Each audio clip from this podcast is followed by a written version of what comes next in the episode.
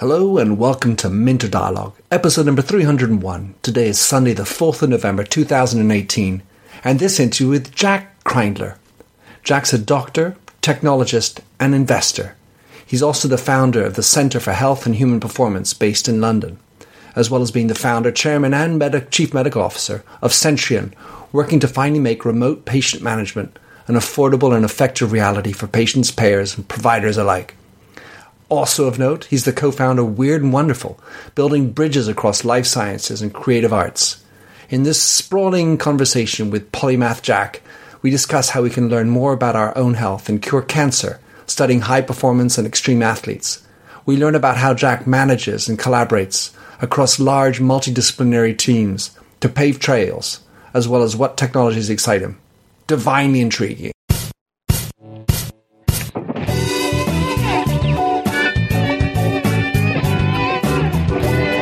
Welcome to the Minter Dialogue podcast, where we discuss branding and all things digital. I am Minter Dial, your host, and you'll find the show notes on my eponymous site, minterdial.com. Enjoy the show. Dr. Jack Kreindler, great to have you on the show. Um, you are a, a, fantastic example of being a, f- a phenomenal serial entrepreneur.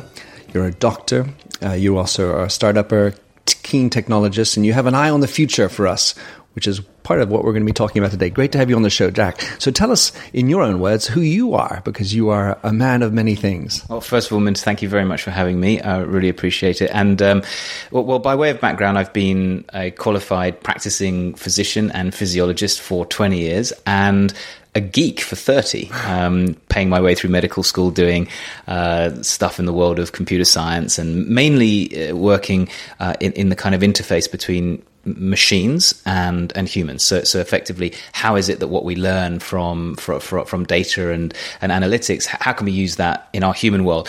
Uh, so so my first job, whilst I was still at medical school, was actually with Douglas Adams. You know, the guy who wrote the Hitchhiker's Guide, sure. and I was responsible for designing the human computer interface for the first Wikipedia, which wow. was hitch which was hitchhikers dot dot, dot com um, uh, h2g2 dot com as, as sure. many people might have remembered. Uh, ended up in the BBC, sadly, as opposed to becoming Wikipedia. But there you go. Um, but it was incredible, and, uh, and and that kind of helped me understand how information information technology was going to completely change the profession that I was uh, going to embark on.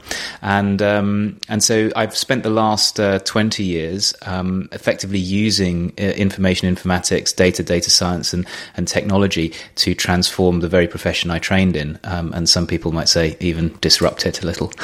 uh, surely. So uh, what you, I mean, really, what I understood from what you're doing, especially in your primary role, is learning how top athletes you can what you can learn from the way that they their body works that we can bring into people like me, normal people.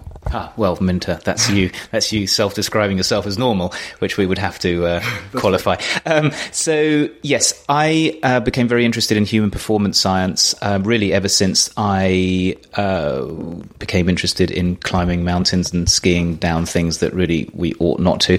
Um, so, uh, you know, what is it that helps people get up Everest and survive? Uh, equally, what is it that helps a very sick cancer patient survive um, when otherwise you wouldn't expect them to, either surgery or long term um, throughout you know arduous years of treatment. So, 2007, I started my institute in London. This is after.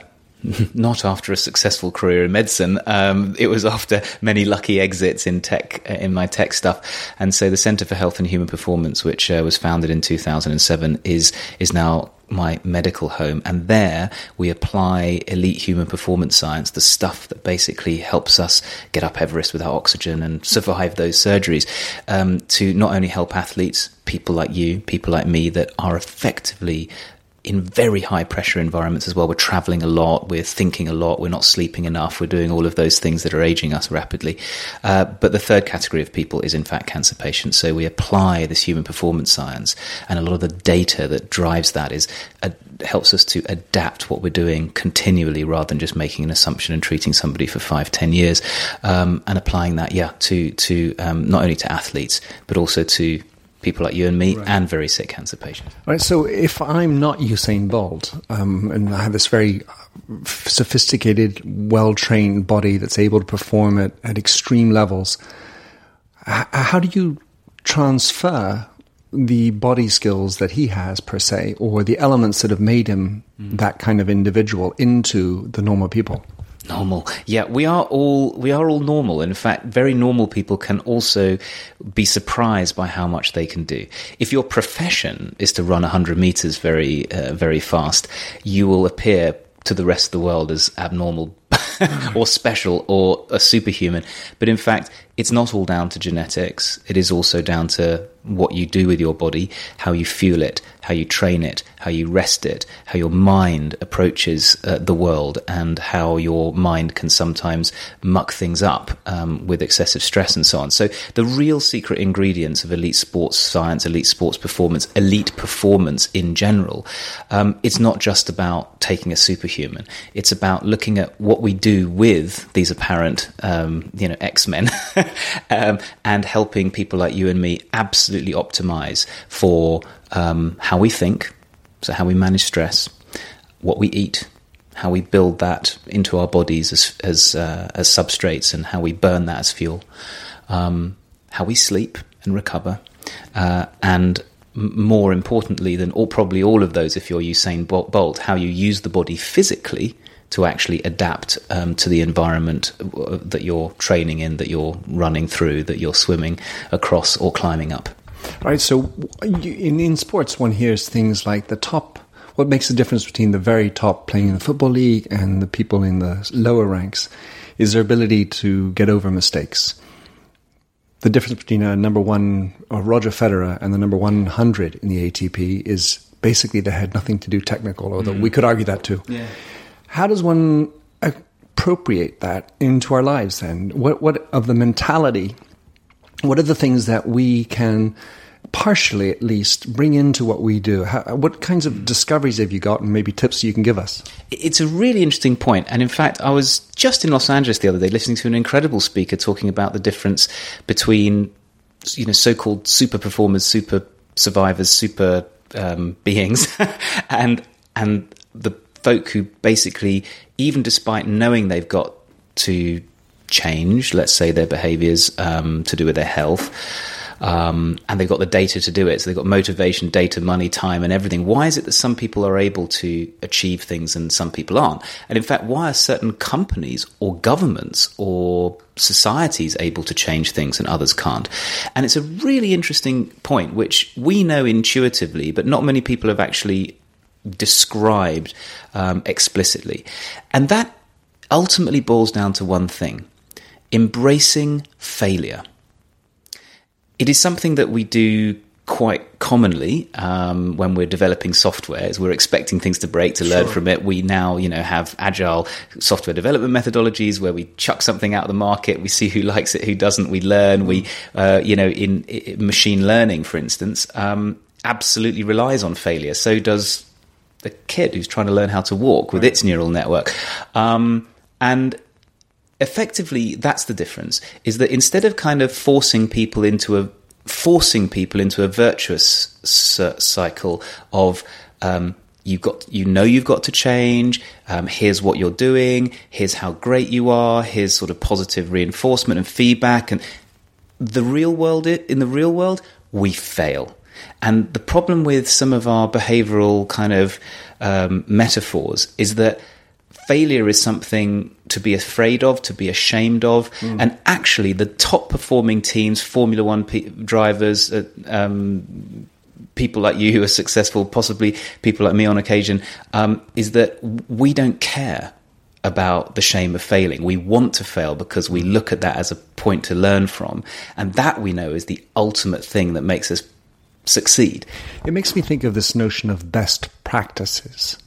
People in companies seeking to find the answer to the better results look over look over the shoulder, see other companies, oh that's how they do it, or let's do the same. Mm.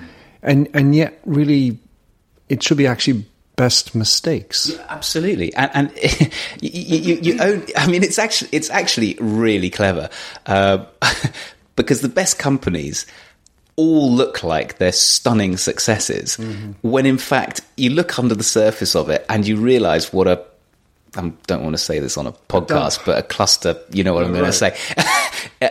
a lot of the stuff is. And it's really the ability to survive through the failures that creates amazing companies. And I mean, we can name so many of them.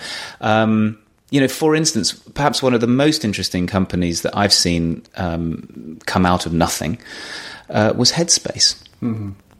I mean, it started off as an idea for uh, of Andy Puddicombe, you know, the, uh, right. uh, the, the, the, the, the, the, the Englishman voice. with his incredible voice. He's a, he's a dear friend of mine. And, and you know, he started off um, effectively wanting to build some classes, some real, you know, where he could spread the word about what he'd learned for 10 years in a in a in a temple and, and want to take his robes off and teach everybody in classes one to one right. That's not that, that's not going to that's not going to scale no. to become uh, effectively the democratization and uh, the ability to make, make the world a better place. Mm. uh, and and then you know the but years of doing that and almost breaking but persisting um, adapting, learning, and then eventually finding that sweet spot. The folk that find the sweet spot without trying are absolute flukes. Everything else in nature pretty well relies on learning from failure um, and enjoying the success without worrying about the next failure. In well, fact, waiting for it. at some level, it's it's about the success through the failure because then you've got the hard work. And thinking about Andy Puddicombe, um, another woman uh, who who does medit- you know guided meditation is Monique Rhodes. These are Westerners bringing a lot of what I would call Eastern thinking to our world. It seems odd with all the data that seems to be available that we aren't all meditating. Uh, do you do you let's say first of all, can you give us your slant on the benefits of meditation as part of the mindset shift and, and creating that good way of dealing with leadership in business? Do you validate that, and maybe do you have a statistic that you can help us out with on that, just to help the rationally minded people to get get through and and change? I, I, I wish I were an expert on meditation. I'm not. Uh, Andy said to me, "Wake up. First thing you do, sit in the end of your bed and listen to my voice for five the, minutes. Um, but, Sam Harris, his Wake Up with Sam Harris, I don't know if his podcast, but he now does um, guided meditation yeah. as well. So another word, if you want another choice, Wake Up with Sam Harris. I mean, I'm waking up with all sorts of men uh, th- th- th- throughout throughout the week. Um, uh, no, um, I I mean, you learn how to do it obviously without the the, the guidance um, in, the end. But uh, neurologically, it's very important to try and reset your brain, and in fact, doing it earlier in the day before all of the uh, issues build up to actually get your mind to sort of work um, in a uncluttered way, and then clutter it more and more rather than clutter it at the beginning and then try to undo okay. it um, is possibly the easiest thing. But uh, you know, just going back to going back to your point about Eastern thinking, if you think about some of those ancient symbols, it's not just about light and birds flying and things. I mean, you look at the kind of the, the symbol of, of, of yin and yang, for instance, you know, the, the, the, success or the, the light side doesn't exist without the dark oh, side. Right. And I think meditation, if you want my sort of view on it, is not only about mindfulness and clearing the mind to be able to think, if you want to put it neurologically, to sort of uh, disinhibit those those barriers between different parts of the brain and let the brain flow. A little bit like how um, serotonin agonists and psychedelics appear to work, which is another whole podcast, Indeed. I'm sure. But that's uh, yeah. Um, but um, the the whole point about it for me as well is having the mind in the right kind of space to be able to reflect and reflection comes back to our earlier point about failure being a key to success. And reflection is something that we don't do a lot of. We don't do enough of. We perhaps did more of when, in the old days, the world believed in God or gods and we, we sort of reflected on our good things and our bad things. We kind of we're superheroes now. We're we're you know m- millennial bubblists who mm. uh, believe that only right can happen. And I think that sometimes we can look back at some of these ancient ways of thinking mm. um, to our advantage, both as individuals, but also you know as organisations, whether it's a startup or it's a government. My daughter asked me about confession the other day. Neither of us is worrying. I'm entirely atheistic. Otherwise, but it does seem that the opportunity to confess your sins, to be able to talk about your dark side, anyway, the things you've done wrong, is something that's more difficult in our perfect society. thinking of the individuals, because you obviously work with a lot of these high performing athletes who are scaling incredible mountains and so on, or thinking about people in high leadership positions, oftentimes one will find, will conclude that in order to get to the top, you have to be a dick. Or at least you have a bad side to you. The, the number of examples are legion about the bad side, the dark side of these individuals. From your experience looking at athletes and or top leaders, do you believe that you can be good and good? Hmm. I don't think you need to be a dick. I mean, I think that's the that's one of the things which uh, you, you, know we for, we forgave actually um, especially in the 80s and 90s, and maybe you know until actually quite recently, that it was okay to just be an ass sometimes yeah. in order to succeed, and that is that is something that's never sat quite well with me. I think failure is different to um, negativity. There's a difference there. There is there is there is obviously a, a, selfish side and a you know benevolent side to everybody, um, but I, I think in general that it is quite different from failure. You can, by accident, tread on people and end up making mistakes, making enemies, but that's not an excuse for not reflecting on it um, and and, and to and to sort of repair those bonds and build relationships and, and so on. I think we live in a slightly different world. You know, we have the, the Me Too memes and, and, and stuff. I think that is actually those are all very, very good things. Those are those are steps for me towards a higher sort of state of collective consciousness, uh, where it doesn't mean there are there are any less uh, any fewer mistakes, but that I think in general there is fewer periods of purposeful darkness that we almost used to forgive in especially in business at some level, there's a this notion of intentionality. But if the intention says, "Well, all I'm trying to do is succeed," the way you get to the success, the intentions within the way, as opposed to the intention of the success, are important. Yeah, I mean, you know, the people are talking about this with things as as far out as general artificial intelligence, as you know, like like we, we, the, the the existential risk folk who are kind of saying, well, you know, you want if you give a value function to a machine that doesn't care how it gets there, it just needs to uh, make paper clips, um, as as Nick Bostrom um, would would say, it will do anything, including wiping out the planet, to to make paper clips better and faster.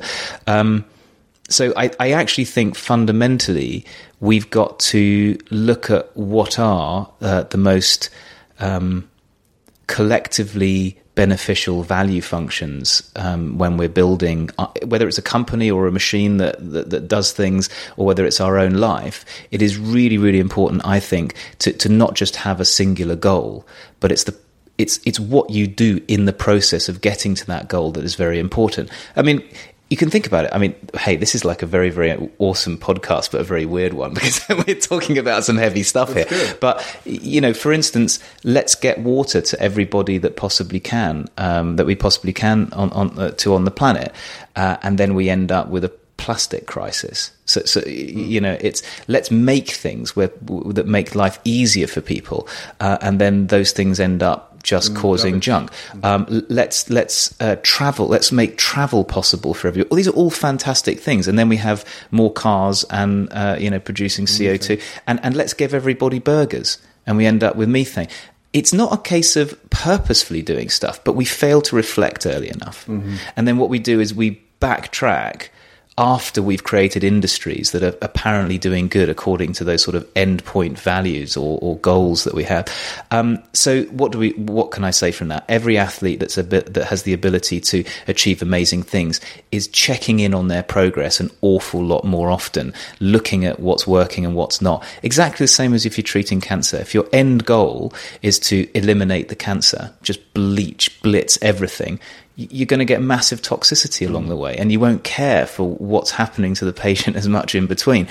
But if we're in high frequency way seeing what's happening to the patient. Is it working? Is it not? Are we failing? Are we succeeding? Just like developing software, we end up having more shots at goal, pivoting, persisting, all of that lovely juicy stuff. Less toxicity, better goals. You know, that's the sort of the, the goal of the next generation of, of cancer and other complex disease therapies. The, the list goes on. It's a fundamental thing that we do very, very well in elite sport that we, that we ought to look at and say, look, we achieve great things from, from this why don't we put it into other places um, throughout business and, and our own lives?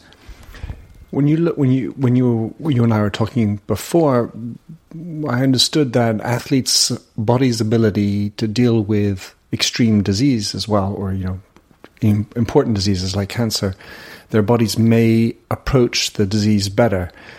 I, I was wondering if you can comment on that, and also I mean, there's a belief that I have that sometimes the way you are causes the diseases. And I wonder, because you, you work so much with cancer, to what extent, if I have malevolent thoughts, that can be part of how I get a cancer? Hmm. Well, I, th- I think, you know, it's funny. One, one of my dearest uh, um, mentors, uh, he said once, I remember we walked in and um, to, to a clinic, and, and a lady left the room, and he said, um, "I haven't biopsied her yet, but this is cancer." And I said, um, "Why do you say that, Mister Wilson?" And he said, "Because she's a terribly nice person." And that was an interesting one. It's like somehow his engrams, after 40 years of practicing medicine, just knew something about um, possibly. And why is that, though? You know, why is it that I mean, I've seen people who have malevolent thoughts who end up uh, living, uh, till. living, till. they're hundred. I've seen people with negative, uh, you know, living neg- generally for themselves and uh, you know, living life to the full, sex, drugs, rock and roll, um, dying early, and vice versa. Great people who've ended up, uh, you know, getting cancer, uh, um, and and those who have just lived it great and done yoga and kale their whole lives, and guess what, they, they, they do great as well. So you know, everyone, and, and to be honest, my personal view view on it is that I think these things are largely stochastic. I I think um, that if you're going to smoke, you're going to have more toxins, you're more likely to get. I, I'm, I'm pretty practical about it. However, what I would say is that people that generally don't do stuff for themselves, sorry, do, don't do stuff for themselves, they do stuff for others, they often ignore signs early. Mm. Okay? So this is one thing. People who are um, extremely worried about stuff will tend to have one aspect which is they might not sleep well, their T cell function will go down, they'll have less um, mm, uh, immune response to weird cells, fair enough. But also, on the other side, and there is some evidence for this that's been published, they will be more likely to be the people that will jump to the doctor and ask for a scan or a biopsy. So these things even out in the end. I think there are some things which are truly sort of um, neuroimmunological, um, where worry um, can cause problems and um, or stress, stress, and, and and that can affect the immunity and can affect inflammation. On the other hand, you know, people who are very much one with the force uh, will also be you know possibly in a much better state where they've got lower cortisol levels um, in general they're sleeping and recovering better. Um, but they might not be the kind of people that will bother people as much. And so if there is something that's just happened as a result of bad luck they might not sort of uh, you know sort of bang on the door of their doctor saying what the hell's this lump? Um, so in answer to your question i think it's a big old mess.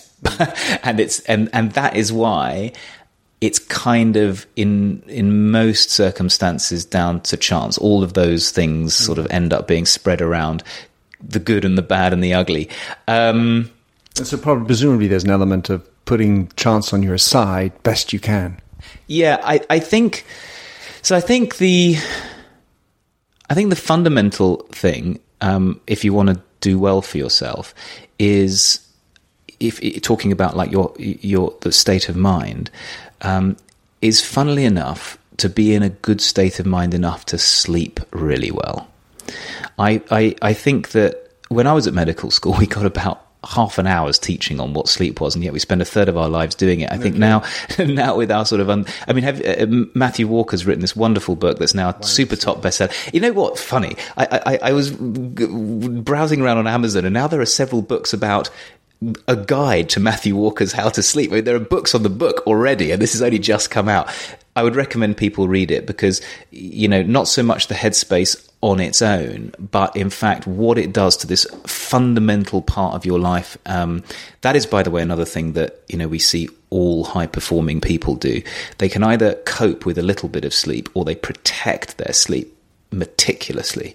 And, um, yeah, I, I, think that that is a really, really highly connected part of how your head is working during the day, is how your head works at night, how your body works at night, and how it repairs itself. Your words would rhyme beautifully with my professor of sleep at Yale. I was lucky enough to take four courses of sleep in the 80s at Yale. And uh, we talked about the FSRs and the VFSRs back in those days because it was such a rare topic. These were famous sleep researchers and very famous sleep researchers like Bill Dement. So I'm, I'm 100% in favor of that. And I've been trying to get um, um, Walker on, on my podcast. Hopefully, if you're listening, come and come and talk to me. Um, so listen, I want to just uh, while we can, Jack, um, talk about your. Uh, you do a lot of things. You have you were founded a Sentrian, and also I, I have to bring it up. Weird and wonderful building bridges across life sciences and creative arts. So it strikes me very clearly that you are cross disciplinary in pretty much everything you do. And, and in business, when you're doing AI or trying to do a new project, it also is so necessary to have a multidisciplinary team, usually not sociologists necessarily in business, but although I think there's a place for that. So with you working with so many different disciplines, how do you go about making that successful when you have so many mm. different expertises in front of you? Well, the greatest advice I I, um, I never took uh, was to focus, um, and I'm inherently cross disciplinary, and I can't um, focus on only one thing. Um, because that's not where I flourish, and I think there's a very there's not enough mentoring, coaching, or training in this area. But I think the kind of um, interested in lots of things, able to absorb lots of things, and become a kind of a joiner of nodes, uh, whether that's a you know between groups of people or disciplines, um, in order to attack a problem like you know cancer research. Um, we we don't have people like me don't have mentors per se, um, because there's not that many successful people who who do too much, and it really is about doing too much but balancing it. So for me, uh, the greatest success that I've seen is in joining dots, um, and it's where it's where I, I do my best work. Um, so the two sort of things that I've seen that are incredibly important to join together is the creative even artistic thinking that comes from engineering and the arts, um, together with the kind of discipline uh, that we have in, in science and medicine. And for me, you know, if you're going to tackle um, really, really hard problems like currently untreatable cancers, glioblastomas, late stage anything, pancreatic, um, if you're going to tackle things like the diseases of aging, these complex systems problems, that and there's never one thing that you can focus on because there's always 50 other things that are interacting with that. You have to take a, an interdisciplinary view of it. Uh, at very least, you have to take a multi multidisciplinary collaborative view of it, even if it's not sort of cross-disciplinary, bringing in arts into it, for instance. But um, in order to attack those problems, um, my view is that you can't just take the credible people who have established themselves as incredibly um, uh, focused researchers, pioneers of their particular one focused area. You, those are, those are what I call the credible people. If you're going to tackle these problems, you have to also hire in, incredible people. Non-credible. in, in, non-credible, incredible, is that the same? Uh, but those people tend not to have spent 40 years becoming a professor in one area. They they have skirted around a number of subjects, and they are dot joiners. Um, and that's that's what I generally uh, see myself as is having a little. I mean, obviously, I've got quite a lot of subject area domain knowledge in uh, in in my area of medicine, but the ability to draw in to that um, uh, ideas from science, computer science, engineering, uh, and even the way to communicate those things through the arts and and communication um, type approaches. It, it, requires you know those kinds of mixtures of skills, in my view, uh, to crack really really hard problems. All right, so that's in the composition. What about as in the setup? When you're founding it, you're bringing the people in, and you're creating spaces for the opportunity to connect the dots. What kind of orientation do you give, do you have, when you're trying to allow for this group of disparate expertises to concoct the solution that we're ultimately looking for? I mean, apart from sending people off to Burning Man or something, which, by the way, I haven't been to, but I've been told it might might be a good idea one day. We should, uh, we should actually. That might be dangerous.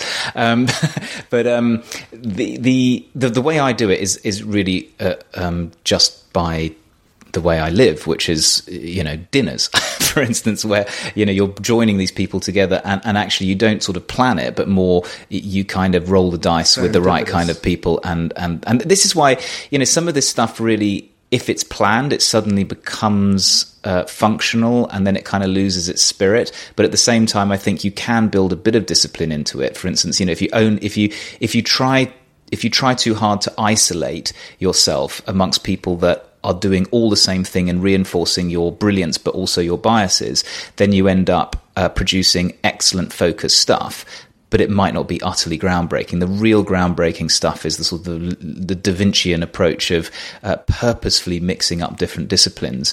Um, but that does just in general require a bit of serendipity because you can't physically, you know, merge, um, the, you know, the Royal College of Music and and uh, and, and the Royal Academy of Arts with with, with DeepMind. It, right. it, it, you, you you can. This is, I mean, this is why we we, we created this little fun thing called Weird and Wonderful, which is this loose collective of, of folk in science that believe that um, the the arts are very important to them, whether it's photography or the fact that they're you know really brilliant speakers or storytellers, um, and and it's those kinds of people that I think you need to add into the mix. It does not mean that you shouldn't have your deep subject matter experts, but you shouldn't isolate anybody. You should try as best you can to create environments in your work, in your startups, where you have oddballs who are all jamming together. Well, it, reminds me of the books in the late 19th century, which were considered thought experiments, which include H.G. Wells on the sci fi level, but Turgenev as well, who was looking at how medicine could work out through a novel. I want to get to the last question, though, Jack, because time is what it is. Um, you are at the cutting edge of a lot of things, including in medicine, but also tech. Which technologies um, are you most excited about today? I well, uh, can I give you one very very quick general one and one kind of very specific one that I think. Uh, so I, I, think in general, the ability to more and more cheaply um, understand what is going on without invasively needing to um, do things in the body, I think is, you know, so you call these like liquid biopsies or molecular profiling, these kinds of, in general, this kind of understanding what's going on, perhaps even in an individual cell or small number of cells without having to go and find those cells and, and pick them. I just, I, I, I find that really phenomenal. It's almost like remote sensing. Mm. I, so, so all of the technology that is not so much the things that are able for us to be able to do that, but do that with high accessibility, really cheaply for the world. So it's not just for billionaires, but for the billions, as my as my phrase goes. But that that's so so that's something which I'm very excited about, uh, uh, and why? Because I, I genuinely think that if you can catch stuff early, you can you can cure it. Um, and we weren't able to do that um, before. So that, in general, is is the is is fantastic, and that's so due to testing is one of them. It is, but that, that, that fundamentally is down to compute power. It's it's to do with um, how we analyze information and how we can fabricate the um, the chip technologies to um, to, to make those things possible. So, so, that in general, and, and, and, very specifically, and it also relates to that a little bit because it's about looking inside your body. I've most recently been fascinated about how uh, a, a, growing in global infrastructure of um, ever cheaper magnetic resonance imaging machines, um, which have been able to, you know, I mean, Nobel Prize winning stuff and everything, um, how MRI machines, um, with their limitations, uh, can can be turned into things which are even more powerful than we ever expected, uh, just by tweaking um, the, the, molecules that we that we uh, squeeze inside our veins. For instance, glucose. There's a there's a whole thing which I would recommend people look up uh, because it will become the standard of cancer um, imaging in future called hyperpolarized MRI. It is utterly fascinating, and it's it's it's a it's a true 10x thing. In fact, it's a 10,000x thing to be able to increase the resolution of a standard MRI scanner 100,000 times by polarizing molecules inside glucose, which you squeeze into your body, which is completely non toxic, is something which is utterly extraordinary. We will, for the first time, be able to see whether cancer treatment is working literally cell by cell the next day uh, rather than wait for six months and, you know, sort of like twiddle our thumbs in the meantime. That stuff is, is utterly fascinating. It's an example of things that don't require a new infrastructure, it requires a magical tweak. So I'm understanding that the MRI machines themselves are not that changed. They are functioning now with different elements within them. And the other thing I, I, hear about MRIs, of course, is also the ability to send the results to be cheaply reviewed. Does that contribute to that element of being able to distribute it analyses by different radiographers around the world. Does that contribute to this? Mm, well, that's actually one of the things I started a few years ago, um, which was can we help radiologists see things and learn more about what those things are they see on an MRI and say, is it really worth sticking a needle in that thing where 97% of the time it comes back normal? And, um, uh, and so using uh, machine vision, uh, computer vision to be able to take those images, whether traditional ones or new ones that we're, we're talking about before with hyperpolarized MRI, um, the use of machine learning to help uh, radiologists uh, see things they otherwise wouldn't is is real magic that is happening today. It sounds like spam. Ninety-seven percent of all emails are ending up in the spam bucket. But um, so Jack, uh, I'll put all of that into the show notes with your help. How can someone follow you? What's the best way to get in touch with you or track down everything you're doing? Because it's um, exciting. Um, yeah, I mean, I'm, I'm often popping up at, at various uh, conferences that very kindly, uh, yeah, the, the, yeah. I mean, it's uh, so so. Uh, it, it's lovely to be able to be invited to that. So there's a few things on Google and so on uh, that you can can look at as far as you know, um, and, and, podcasts as well. I, I, think just Google Google me and uh, and and stuff will pop up. Um, I think if anyone's in town and they want to come for a little tour of the Centre for Health and Human Performance, you're very very welcome to. We're very friendly. It's not like a scary medical place. It's a lot of fun. Um, and uh, yeah, you know, there's uh, always happy to have a coffee or end up uh, or end up doing a podcast with with folks. So yeah, um, but uh, yeah, it's it's it's pretty easy to find me. I'll put your uh, contact details, the best ones, in, in the show notes. Great to have you on the show, Jack. Thank you so much for everything you're doing. Really appreciate it. Thank you. Thanks for having listened to this recording of the Minter Dialogue Show. You'll find the show notes and other blog posts on minterdial.com. If you enjoyed the show, please like the handy Facebook button, or better yet, head over to iTunes to give a rating and review. But first, relax to Josh Sachs's Finger Paint. Oh, fill me with all your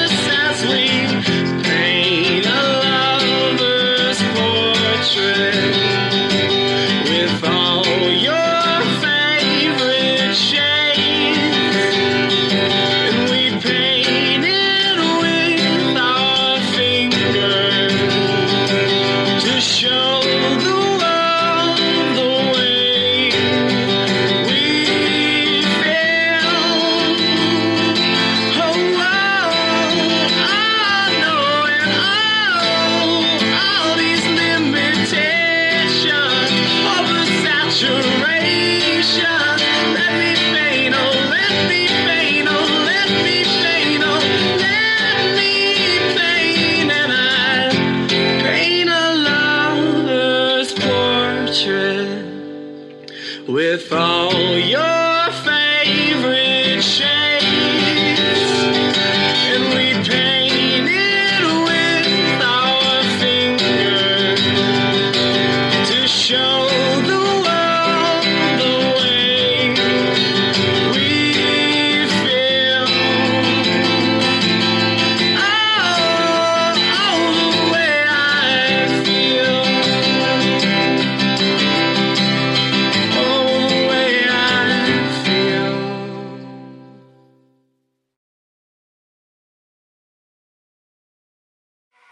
much do you understand the future of finance?